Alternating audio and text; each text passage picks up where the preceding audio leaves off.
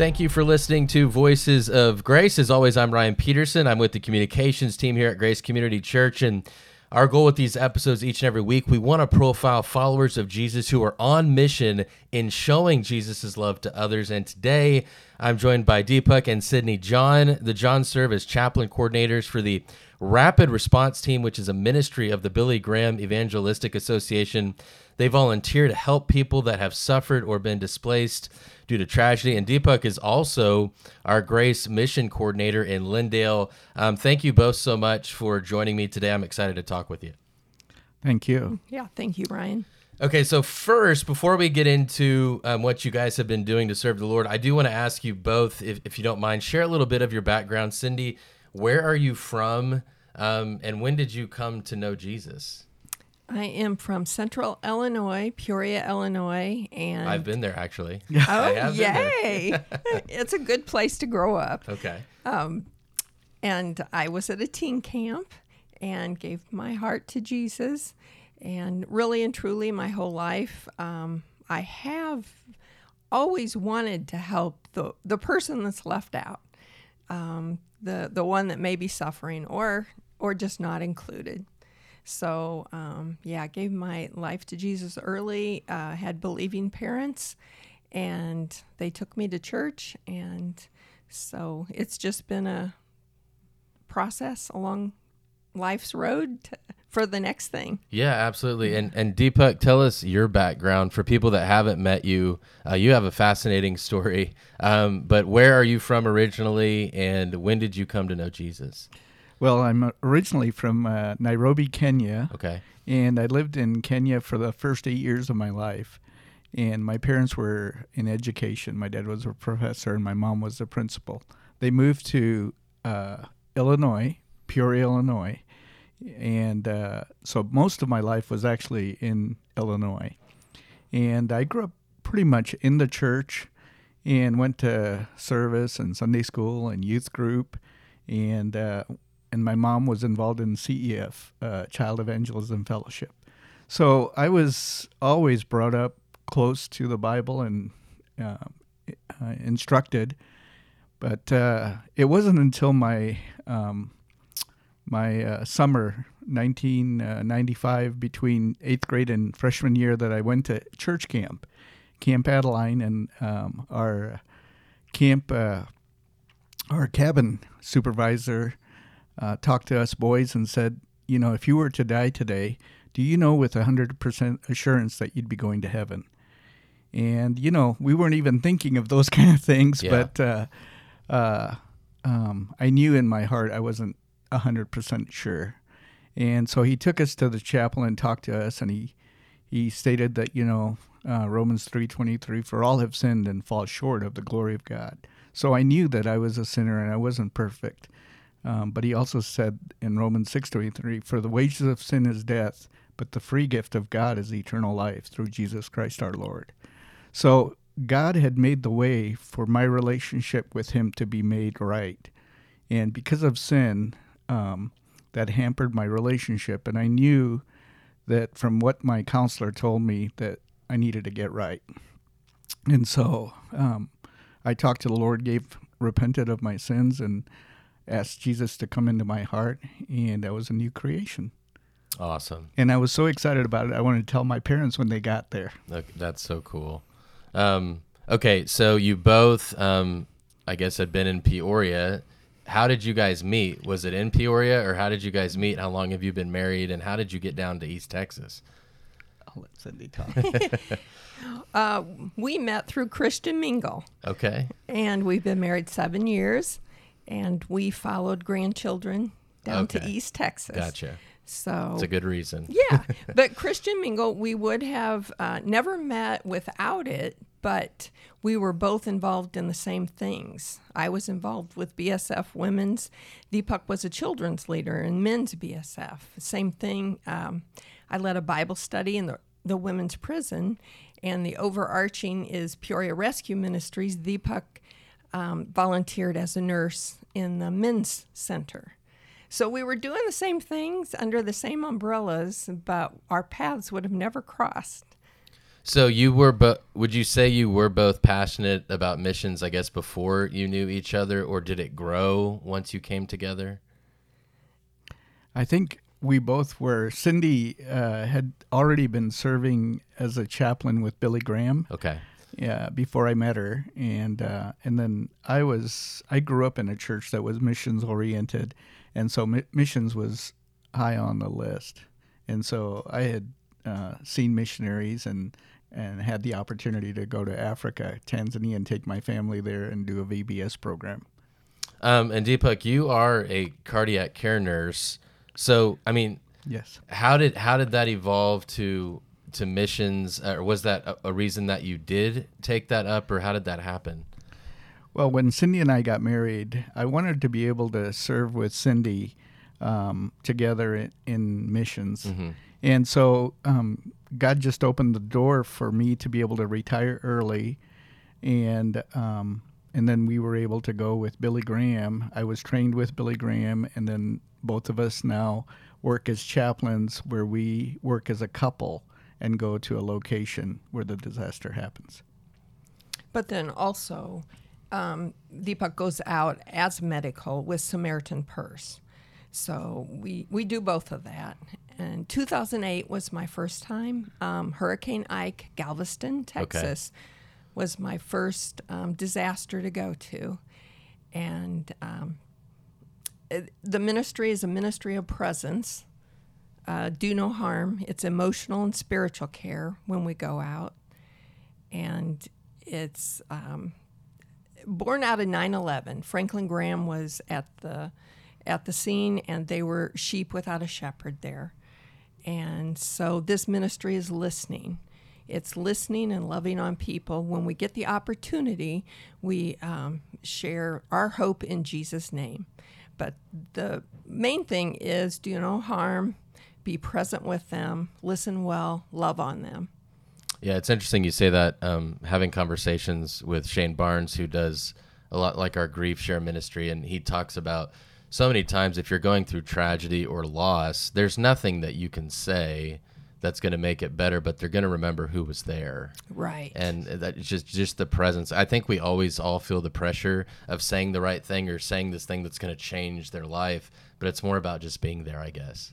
Yes, for sure. And the pressure is off because the Holy Spirit leads it. And if He is drawing you in, He is ministering to healing you, your soul and uh, we just follow the lead. Like if I'm connected to the person, Deepak's praying for me, yeah, and I'll take the lead, or vice versa.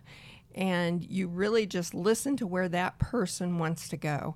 And even though that person is in a disaster right now, there are 10 other disasters he's still dealing with from the past. Right. So, and, and you really, if you're listening well, you can figure out okay, where does this person really want to go with this? What healing does he need? And of course, when you ask if you want uh, what you need prayer for, um, that's also great indication to where their heart is, where they want. One thing I can, you know, you can we can all tell with you two both is, um, and it's very inspiring. You guys are so passionate um, about this. But when you, when you're in retirement, most people want to just relax, maybe do some traveling. Where do you think uh, this passion comes from? And I mean, it's so cool that you both share it. Um, it's something that you both love, but I mean, where do you? Is it just something God has always put on your heart, or where do you think this comes from? That you're not wanting to relax at this stage in your life. You're wanting to continue to love um, and do what you're doing. I think um, we have had a passion to share the good news with others, and uh, um, I think as a result of being chaplains, it opened up that door, and and we knew that um, as a Christian, um, this life is not about all about us; it's about God, and He's the one who directs our steps. So He will. Not everybody does this, but for us, God guided us to be able to go and serve in ministry as chaplains and to work, use our skills and abilities for His glory in our retirement years. We don't work all the time, but uh, when we're called, we go. I think it's the joy. I mean, when you see have a front row seat to see the transformation that God is doing, there's nothing better than that, than God drawing people into Himself. So it, it's even though it's sad and it's sorrow, what's the most important is that relationship with Jesus, that hope that He gives, and to see that joy when people when it clicks, when people get it. I'm glad you you said that. Um, Deepak, I want to ask you about a trip you took last year, but first, I do want to ask you because I think um, you know when we see these images, pictures of these natural disasters, and I mean, just the loss and everything that comes with it.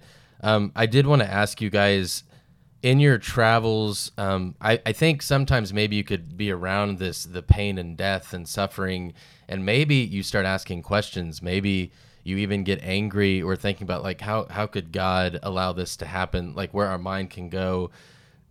Do the images weigh on you guys? Um, how you see God? Does it bring you closer to God? Explain to people when when you're at ground zero of these disasters. How does that impact your relationship with God and, and how you handle the weight of what you're seeing? Well, we weep with those that are weeping, mm-hmm. and we listen well it God just has a way of ministering to the spirit. And we can see in the long run what he is doing in the situation. We may not understand it. Uh, so, yes, it's hard to see the disasters, it's hard to pe- see people um, at these times, but then we also know that God is working in all of our lives um, for his glory. So, and one image that comes to my mind is um, I remember, like in the Jesus film, where Jesus looked out on the crowd and he saw that people were hurting, that uh, that they were in anguish, uh, they they might uh, have disease or whatever, but Jesus had compassion, and he reached out to them, and I think he puts that in us to have that compassion, uh, to know that we can go there and give people hope, hope in Jesus Christ. And Deepak, I did want to ask you about last year. You had went to Haiti with Samaritan's Purse. Yes. Then they had a terrible earthquake. Yes. Then you got sick yourself. Yes. Um, you had to be quarantined. Yes. How did that? I mean, that whole thing, the images. I mean, when we were getting the pictures, um, I mean, we were all praying for you, but it just, I got to be. It looked so uncomfortable. it just looked terrible. Yeah. Um, but yet you're there, dying to yourself. Um, how did that affect you? Well, I knew from the beginning um, God had called me. Um, I, I, if you ask Cindy, we were going up on vacation to Door County, and and I said, uh, I had heard something about Haiti, and I said, "There's no way I'm going to go to Haiti."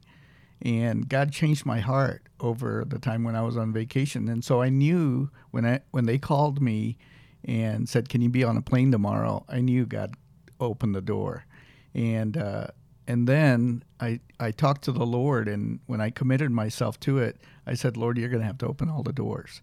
So I knew I was supposed to go, and when I got there and I got sick, um, I I did struggle with that because, like you said, I was quarantined in a small tent. It was over 90 degrees and high humidity, and um, I was talking to the Lord, and I couldn't go out of the tent just occasionally. And so during that time, um, I struggled. Um, we and how many days were you in the tent? I was in the tent ten days. Wow. Yeah. and so. and people, if you folks, if you haven't seen the pictures, like it is not, it did not look comfortable at all. yeah. I mean, you're basically in tent. the dirt. Yeah, yeah. In a tent. It's a little pup tent. Yeah, for ten days. Yeah. So anyway, uh, I struggled with the Lord, talking with Him and uh, reading His His Word. I had my um, phone and laptop so I could communicate with people. And I asked them to pray for me to help me to get through this. And I knew that, you know, after I got through this, I'd go, go back and do the work I was called to, which was being a nurse. And uh, God gave me the strength. Uh, God's word encouraged me as I read it. And, uh, um, and then people uh, would come by. They wouldn't be near me, but they would say, We're praying for you. And uh, I had one of the chaplains who would meet with me every time I ate so that I had somebody to talk to. So there were things God had done in the midst of that. And remember, we're in a broken world, so we're going to come across things because of.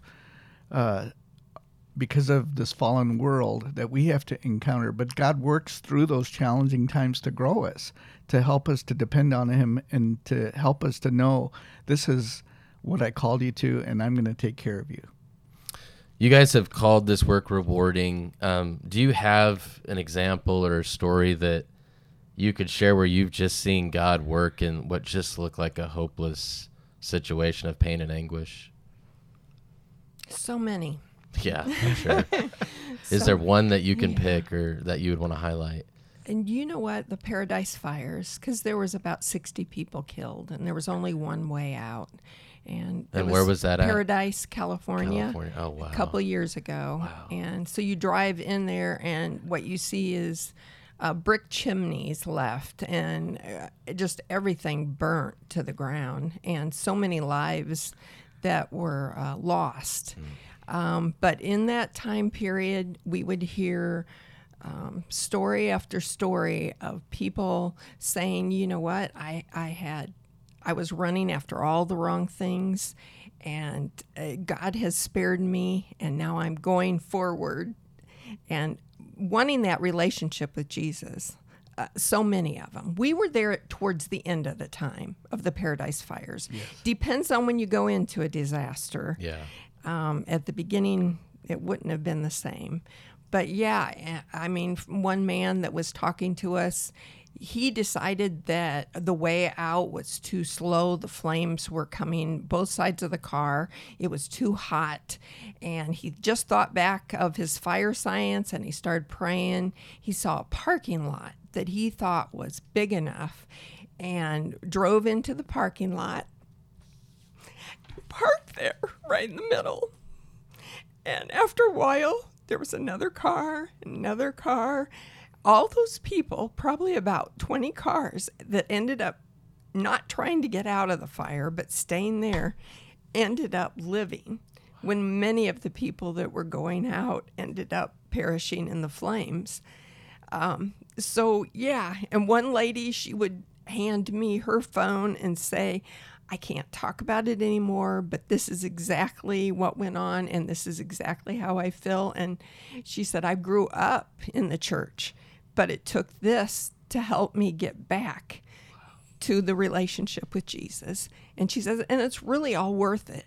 All the stuff that we had, all the play stuff, the boats and all the toys that we had are gone now. We don't have to spend time with them. We get to start out and try to figure out what's the most important. Man, that's powerful. How does uh, experiencing that together when you guys do these things, how does it impact your marriage? You know, going into it, there's spiritual warfare. God knows what you're going to do, what you're trying to do. You're loving on people with the overflow of His love. And actually, we probably fight a lot going into it Really? beforehand. Once you're there, you're focused. Yeah. You've got God's strength. Um, so you really do. I think we kind of recognize it Yeah. now. Um, but but then it does help. You know, when you see that, it, it really does help. Doesn't mean you shouldn't go to re-engage with grace. Yeah. Um, I but I do think, um, and maybe I'm wrong, but I, I was thinking the things you guys have seen together, it would have to make the small look. My, I, I'm from my own experience with my own wife. The things that we do argue about are just small and dumb, and I would think experiencing things that you guys have seen, it would probably bring more perspective. Like, is this worth, you know, arguing about, or just but bringing you guys closer to God. Um, in, in the moments that you share together with these people. Yeah, I think uh, definitely when you get to a site and you see the devastation, you see that the things that maybe we've dealt with earlier before coming uh, are nothing compared Yeah. to what we're dealing with now. And so it really pulls us together to work as a team to uh, be able to bring the love of Christ to the people that you're dealing with and to the community. when you get to the site, I always I mean, you cry going in, seeing the disaster everywhere. I'd imagine you. I'm a big crier, so I'm afraid I'd be in tears a lot. I think is that is that difficult not to be in tears and like visibly showing that? Well, you know what though? You see the disaster going in, but then my cry, my heart goes out. You see these hundreds and hundreds of volunteers. Yeah. That's where my heart goes out. Yeah. These people love Jesus and love other people and are there for those reasons on their own time, on their own money.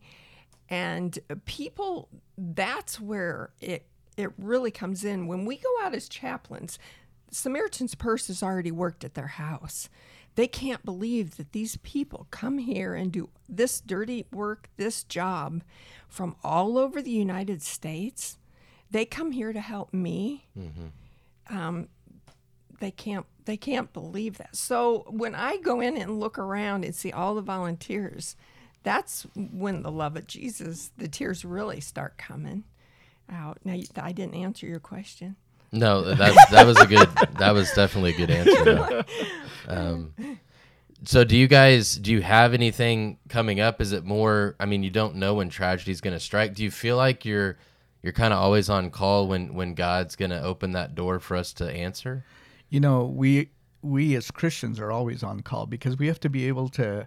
Um, for example, we had the ice storm here in uh, Texas Yeah. uh, a year ago, and our neighbor across the street, all their pipes broke, and we had to be there for them. You know, and I've got another neighbor whose son is an alcoholic, has had a lot of problems, and I prayed with him, and so those are things that come across your path, and you have to be ready to be able to act. And God gives us, um, the Holy Spirit gives us the ability to be able to deal in that circumstance at that time. So, in a way, we kind of are on call all the time. But as far as disasters, usually what will happen is we'll get a email or a call, and then we'll decide if we want to go or not. What is the best way if someone's hearing this interview? I think that's so great what you said. We're always on call. Um, but if someone's hearing this and like, man, I would really like to be involved in in helping um, a natural disaster or some tragic. What is the best way? What would you say to them? What is the best way to get involved? I would say, um, first of all, at Grace, we have so many opportunities to go and serve. And uh, we've taken teams uh, to disasters in Nashville, Houma, and uh, um, we've gone and served in uh, Mayfield, Kentucky. And um, that's an excellent way to just get exposed to serving. And basically, all you have to do is bring your stuff and go with the group, and they'll take care of all the rest. And so that's a good way to get involved. And then another way is through our missions organization. Um, we have the opportunities to be able to go to different places through our missions uh, group here at Grace. But as far as um, Billy Graham, uh, you can go to the Billy Graham site, which is billygraham.org, and find out about volunteering. Or you can also go to Samaritan's um, and find out about volunteering in the different locations that they might have um, disaster setups at. And Cindy can, I mean, anybody can can help. I would assume. I mean, you don't have to be like great in one specific area. I know you guys are chaplains, but um, if you just want to help, maybe you don't. You're like, I don't even have any real skills. Uh, I mean, do they want help from anybody if they're willing? Oh, definitely. Okay. We have 80 year old grandmas out there. They're taking stuff to the street, they're sweeping. You take the hammer, the opposite side of the hammer, you get the nails out of the walls. There is a job for everybody, and there is fellowship. So, everybody that comes wants to keep coming back. It's like a big camp for adult people, like a youth camp you used to go to. This is another fellowship. You are helping people, anybody can do it. Then you get to go back into the church. They've prepared your meal. And you get to talk about the God moments of the day because there are always many God moments of the day. So good and a great way to wrap it up. And what a God we have. Well, thank you to both so much. Um, and I do want to thank you just for your service and your selfless uh, sacrifice. I mean, really dying to yourself and showing us how to love like Jesus. So thank you to both so much. Thank you. Thank you. All right. Well, thank you so much for listening. I am Ryan Peterson. This has been Voices of Grace.